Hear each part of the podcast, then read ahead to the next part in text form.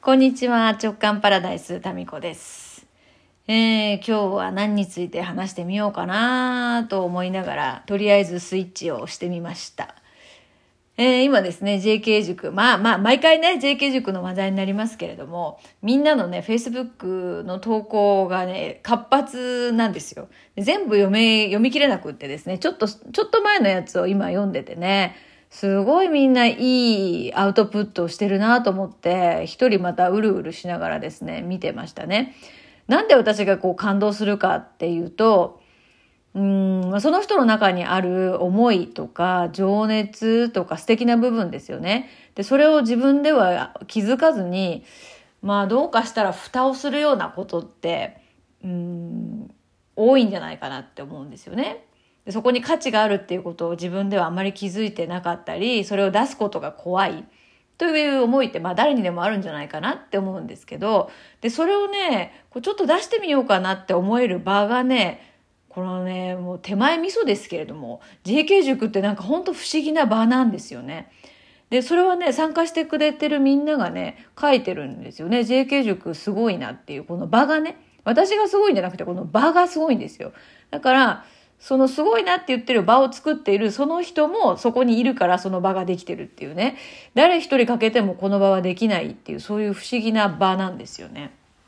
うん、で、その場の中で、えーみんなのこう、なんとかね、すごいリレー、リレーがあるんですよ。この間ね、あれをやってるの、月に一回ね、アウトブレイク、えールーム祭り、ブレイクルームま、ちょっと待って、なんだっけ、ブレイクアウトルーム祭りか。ほんとカタカナ覚えんね。あの、ズームの中でですね、ブレイクアウトルームっていう機能があって、まあ、ズーム使う方はね、ご存知だと思うんですけど、まあ、使ってない方もいらっしゃると思うんで、簡単に言うとですね、えー、しゅ、うんと、こう主催者側がですね、グループ分けをして、で、そこで3人とかも4人とか人数を決めてですね、えーみんなじゃなくてグループに分けて、ちょっとシェアする時間とかを取れる機能があるんですね。で、これ、組み合わせとかを手動ですることもできるんですけど、私はいつもですね、この偶然の力に任せるということで、えアットランダムにこのコンピューターがグループを分けるっていう、そういう設定にしてるんですよ。で、そんな中で、やっぱり必然のメンバーとのブレイクアウトルームっていうことになって、で、そこで何をするかっていうと、まあ私がそのブレイクアウトルームに入る前に一つ質問を投げて、それについてみんなで、まあ、ああだこうだ、あお話しすると、シェアするっていう、そういう時間なんですね。で、それはもうたくさんのグループに分かれるので、そのグループ内でどんな話があったかっていうのは、私はね、見ることも聞くこともできないんですよね。だからみんながその戻ってきて、みんなの画面になった時に、なんか面白い話出ました？みたいに振ると、あのな、なんかね、いい感じで仲間のですね、この話みんなにも聞いてもらいたいと思う話を誰それさんがしてましたっていうふうに、こう、トスを投げてくれる人がいるんですね。で、そこで、えー、トス投げたら次何？アタック？私もう本当運動音痴で。トスの次アタックで合ってる？もうね、やだね。もう、バレーもよくわかんないしさ、野球もさ、どっちに、打ったらどっちにね、走ればいいのかって、一塁がどっちなのかっていうのもね、わからなかったんですね。話ちょっと脱線しますけど、本当にね、スポーツ、特にスポーツ観戦がね、楽しめないというか、どうやって楽しむかがわからないまま51年来てしまいまして、えー、あんまりだからね、プロ野球とかのファンの人とか盛り上がってるところではですね、もう無口になっちゃうんですね。もう、お口チャックっていうことでよくわかんないんですよ、未だに。私あれですよ、宇宙間って打つのは、あれ、左中間っていうのがあるのを聞いて初めて、宇宙間の宇宙って右なのかっていう、悟ったっていうね、悟りの境地に。私宇宙ってあのほら、スペースの宇宙だと思ってたんですよ。宇宙にまで飛んでいくぐらいのボール。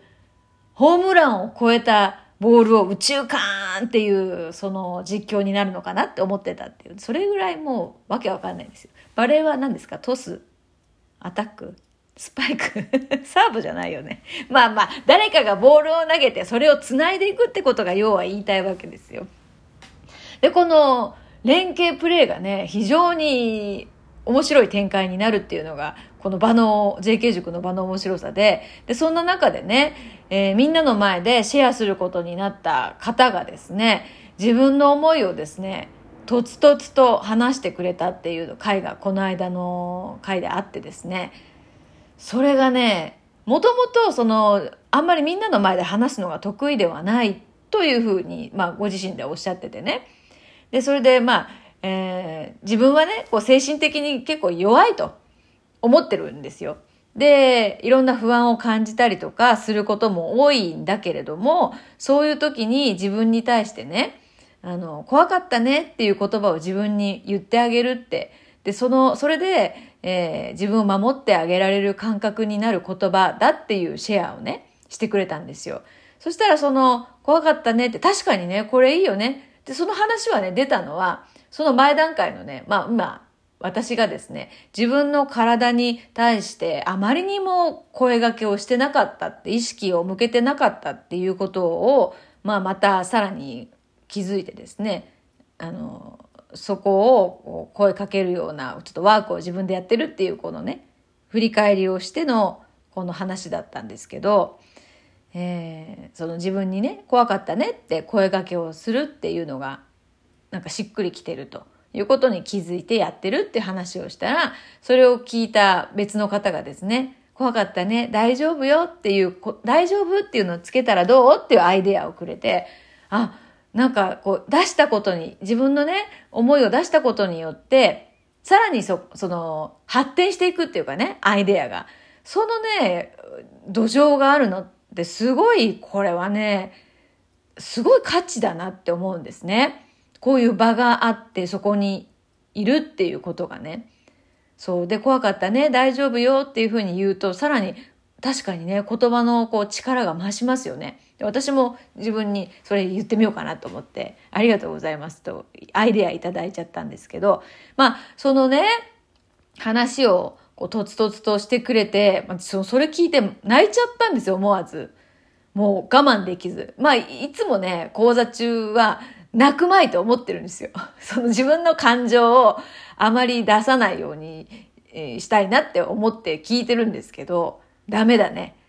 ダメですね、もう。JK 塾のこの中ではですね、まあ、最初は結構ね、会の3ヶ月コースの最初の方とかはむっちゃ我慢してるんですけど、だんだんね、3ヶ月、4ヶ月一緒にいるとね、なんかこう、感情の蓋がだんだんこう開いてきやすくなっちゃって。で、私よくね、みんなのこう Facebook とか投稿とか見て一人でよく涙してんですよ。本当情緒不安定とかじゃないですよ。いや、みんながね、愛おしいんですよね。そうやって自分の思いをこう出していく、一生懸命言葉にしようってしてる姿がね。うん、で、この間その、まあオンライン中に泣いちゃったんですけど、で、そう。で、その回ね、その私録画してなかったんですよ。ブレイクアウトルームって、この機能的にね、録画すると画面がね、真っ暗になっちゃうんですね。で、それでまあ録画してもあんま意味ないんで、してなかったんですけど、あのー、画面が真っ暗にならないところで、あのー、ちょっとうっかりいい話に展開しちゃったんですよ。で、そこ、ああ、ここ今んとこ録画して欲しかったなっていうね、熟成からの声が多数上がりまして、でも、ごめん、録画してなかったっていう話で終わってたんですね。そしたら、今日のその話をね、早速書き起こしてくれる人がいたりとか、で、またこの感想をね、シェアしてくれたご本人が、また改めて文章にしてアップしてくれたりとかね。で、またサポートメンバーの一人が、その、今日のね、あの、気づいたところとか心に残った言葉を書くスレッドを立ち上げてくれたりっていうね。すごいね。やっぱり塾長がさ、抜けてるとこが多いと、周りが展開していくね。すごいわ。だここなんですよ。まあ、録画はね、しとけばよかったかもしれないけど、結局ね、いいようになるんですよねって。まあ、私もミスがなきようにとか、まあ、今回のミスではないんですけど、なるべくね、あの、いろんなところにアンテナを張っていいようになるようにしてるんですけど、まあまあ、そうは言っても私がやることですから、抜けてること多数なんですよ。まあ、そこはね、そうするとさ、みんながすごい勢いで成長するというか、みんなの力が出てきますよね。うん。で、またこのね、文章にしても、こう、また改めてこのね、シェアしてくれたご本人が文章にしてるものを読んでも、やっぱ乗るエネルギーは同じだから、胸に響くんですよ。こうなんかね、で、彼女がね、まるでなんかね、小説のようなんだよね、その文章が。すごいよな。でね、今日、ちょっと最後のとこだけ、あの、これ素敵だったのでちょっと紹介したいなと思う。今日は、見たこともない素敵な自分に少し近づけた日、コーヒータイムと美味しいケーキでお祝いしようかなってこう書いてしまう、その文章が締めくくられてるんですね。そしたらまたこれね、またね、泣けることにさ、次の展開で別の方がね、えー、なんか、なんだっけ、あの場でシェアしてくださった挑戦に感謝しますとかね、同じような気持ちで自分と被るところもあったっていうことから励みになりましたっていうコメントとかさ、あってね。で、まあ、自分のね、力強い一面を、力強い一面を持ち合わせてる自分を発見できて嬉しいです。ここもう私はね、この自分の中にある素晴らしさを発見する場を作りたかったんだなってもうこういう文章を見て心がさ、自分がだから心が動くところが自分の